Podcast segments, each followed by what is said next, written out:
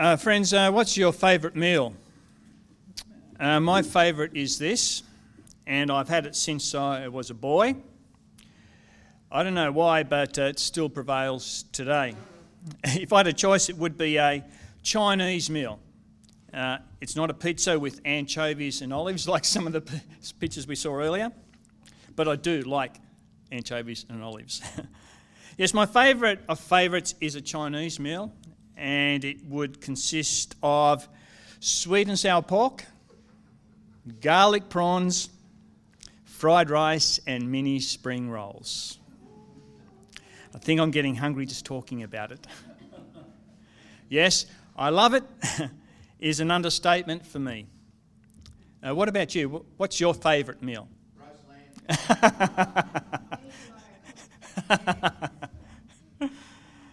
well, in today's Bible reading, we find out, you could say, what is Jesus' favourite meal. And it isn't a Chinese meal. oh, well, or roast lamb, is it? or anything uh, one doesn't cook.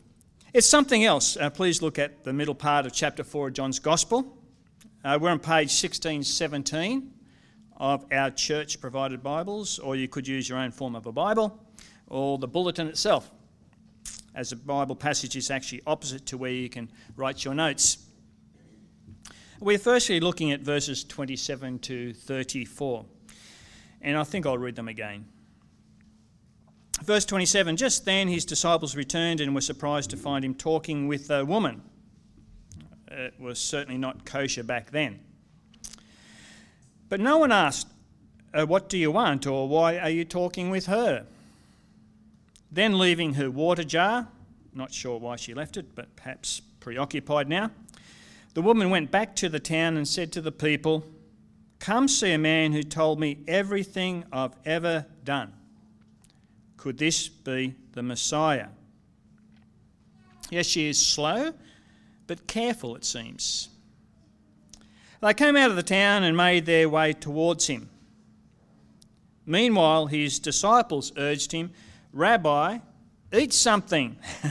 have this Chinese meal we bought for you.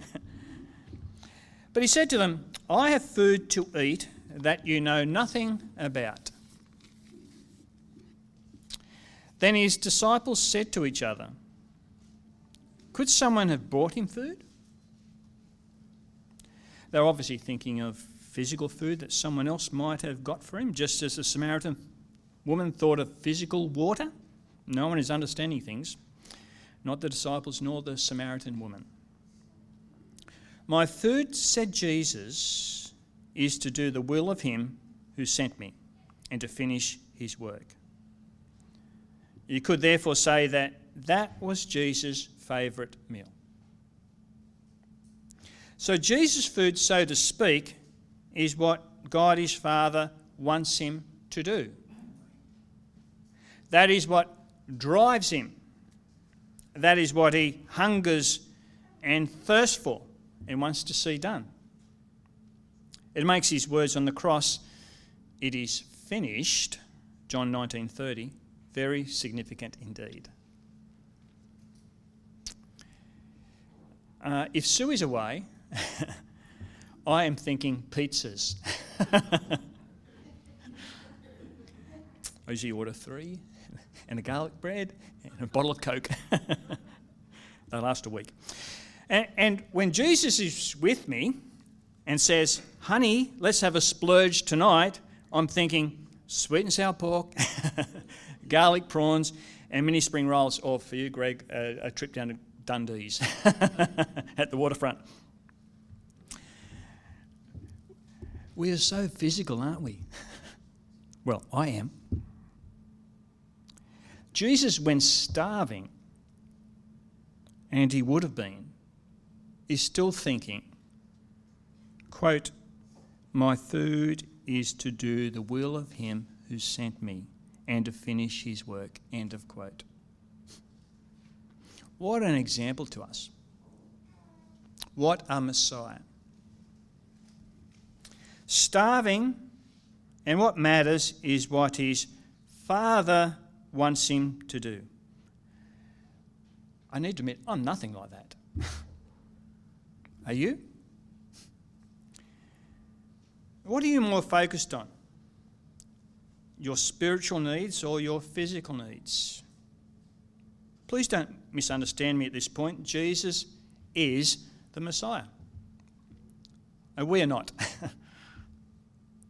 but he's more focused on the spiritual food of doing what his Father wants. And I'm so glad he was. But we are to be like that too. We are to be focused on what our Father wants us to be focused on. For example, we aren't to live on bread alone, on a coffee, but on every word that comes from the mouth of God. I think I sometimes prefer a strong coffee. I've already had two.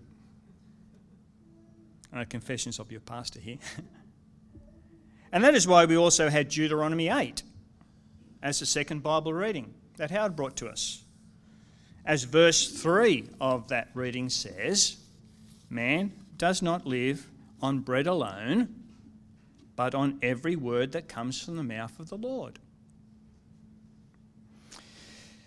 You know, this has implications for us in our lives too.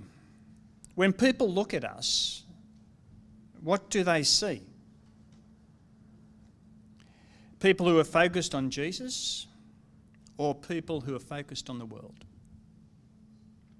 Our Father wants us to be focused on Jesus. The devil wants us to be focused on the world. Our Father wants us to be rich toward Him and His people. The devil wants us to be rich toward self.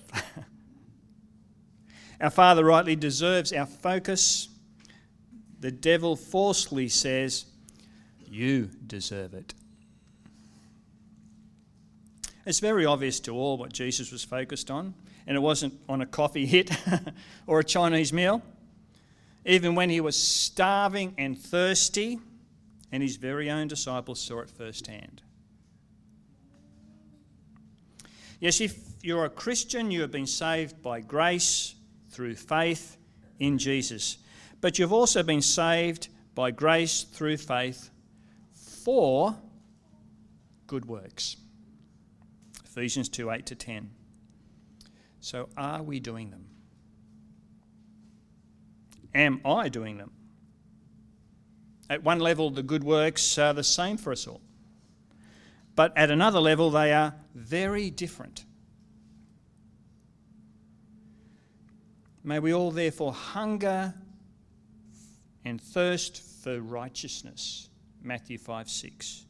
But may we all also hunger and thirst for the good works He has prepared in advance for us each to do.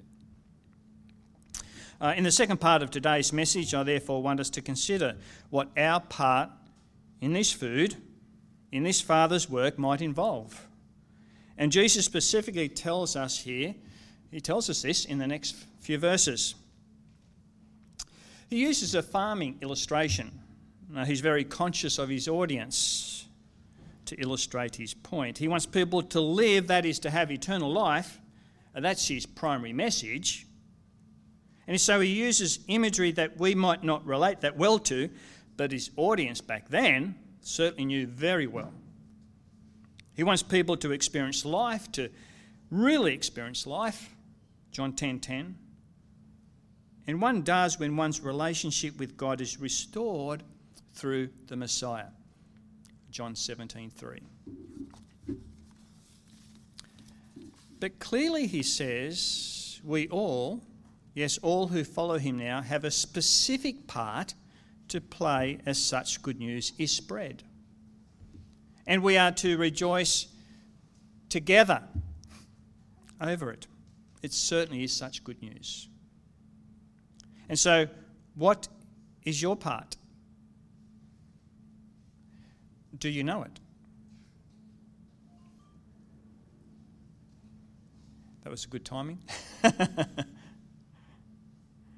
uh, these next four verses are really like the Great Commission at the end of uh, Matthew's Gospel. They're all about making disciples of Jesus of all kinds of people, of all kinds of ages.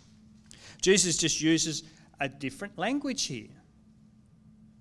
So, repeating myself, what's your part in the discipleship of people? Like, is it to bring people along to his church? Is it to encourage people to think about Jesus? Uh, is it to pray? Is it to tell children to put their trust in Jesus? Is it to teach Christian religious instruction to children in state schools whilst we are still allowed? Is it to translate the Bible into another language? Is it to regularly preach His word to His people? Is it to be in leadership of God's church?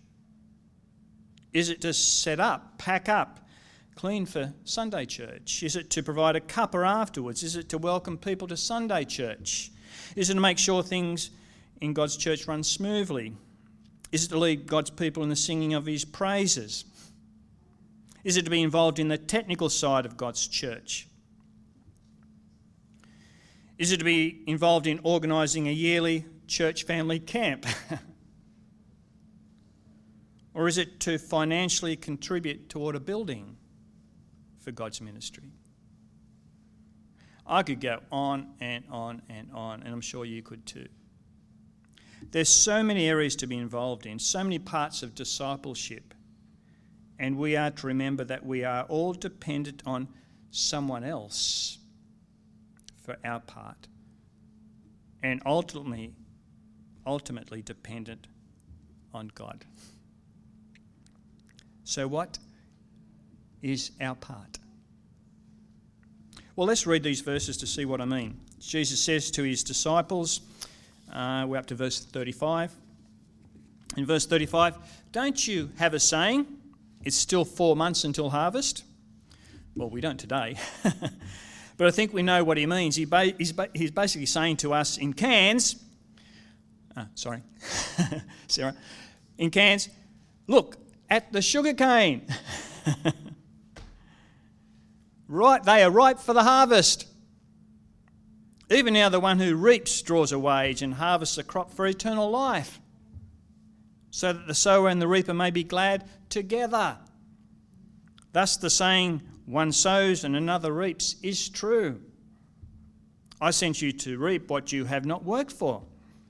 Others have done the hard work, and you have reaped the benefits of their labour. One sows, one reaps, but we are glad together.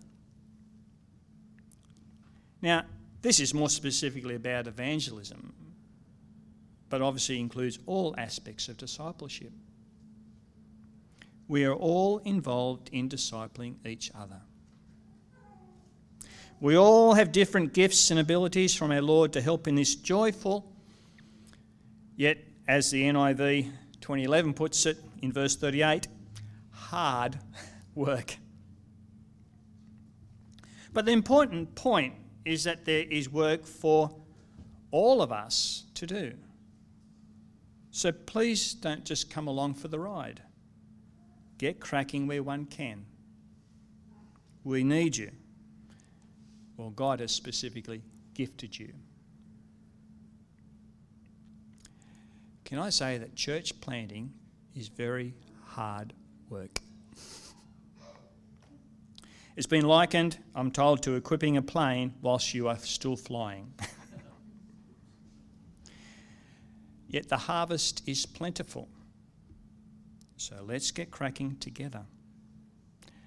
May I let's also pray together. There is much that can be done. The city of Cairns, although difficult, as I said, all farming is hard work, hence the term of uh, labour or toil in these verses. Yes, the city of Cairns is ripe for harvesting, and the harvest brings people to eternal life. We mustn't forget that, yes, eternal life, whether a baby, a toddler, a youngster, a young adult, an adult, a middle aged adult, or a retiree, no matter what nation we might be from, Yes, irrespective of age or background, the gift of eternal life is only too late when it is too late. Uh, the third part of today's message is found in the last four verses of this section. To get us thinking about what he said here, I've called this section, Why Do You Believe? Now, this section basically finishes by saying that Jesus really is the Saviour of the world. And we are told here as to why some Samaritans believe that to be true. And it made me think on why I believe that to be true. Yes, I believe that Jesus is the Saviour of the world. And that means, includes us Aussies. So, why do I or you believe that to be true? Like, why? Well, let's have a look at why these people from Samaria believed. After all, they weren't very gullible people. They were even sus about anyone adding to the Pentateuch, the first five books of the Bible. They were even sus of the Jews. they didn't even get on with them. Uh, we'll read verses 39 to 42. Verse 39 uh, Many of the Samaritans from that town believed in him, that is Jesus, because of the woman's testimony. He told me everything I've ever done. so when the Samaritans came to him, they urged him to stay with them, and he stayed two days. And because of his words, many more became believers. They said to the woman, We no longer believe just because of what you said. Now we have heard for ourselves, and we know that this man really is the Saviour of the world. As I said, Samaritans were not gullible people who fell for scams. Google Samaritans and read about them.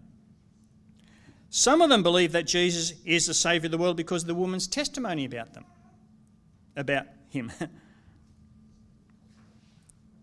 Uh, she obviously told them that he knew everything she did. I guess, including having five husbands and now a partner. And that blew her mind. Verse 29. Some believe that Jesus is the Saviour of the world because he stayed with them for a few days. And that nailed it for them. A pun not intended. Verses 41 to 42 uh, hanging out with him and the words he spoke to them convinced them that he is the Messiah they'd been waiting for. But what about you? And what about me? Why do we believe? I guess we're all here today because we believe or checking out things. What about us? And I also guess that we aren't that gullible, are we? Well, besides the fact that we all need to share Jesus with people, such good news concerning eternal life isn't meant to be kept to oneself, needs to be shared. But it helps to know why we believe. After all, Jesus isn't able to spend a couple of days at your place or at our place to convince us, like he did for some of the Samaritans? Or is he? So, why do I believe? Well, besides supralapse Arianism or infralapse Arianism, if you aren't too sure of what they mean, it's okay, I struggle to spell them. yes, besides that, not only did some Samaritan women try to tell me about Jesus, well, some blokes did, but I also read one of the Gospels, Mark, over six weeks. I was asked to in the short course I did. I might not have Jesus had I might not have had Jesus stay with me for a couple of days, but I read what he apparently said through Mark. And you could say, quote, that did it for me. End of quote. Jesus really is the Saviour of the world. And that includes me, that also includes you, wherever you're from. It is also real food. Uh, perhaps over morning tea, share with someone as to why you believe. Or maybe ask someone else why they believe. Yes, put them on the spot. it will help us all. Uh, friends, let's pray. Father, help us to see that we're not just physical beings. Help us to realise that being born again through faith in Jesus blesses one with eternal life and therefore makes us a living spiritual being. Help us to therefore crave real food, food that is all about doing the good works you have prepared in advance for your people to do. And thank you that Jesus did exactly that for you and there for us. May we marvel at him for doing so. He really is the Saviour of the world. In his name we pray. Amen. Uh, thank you all. Thanks, Dan.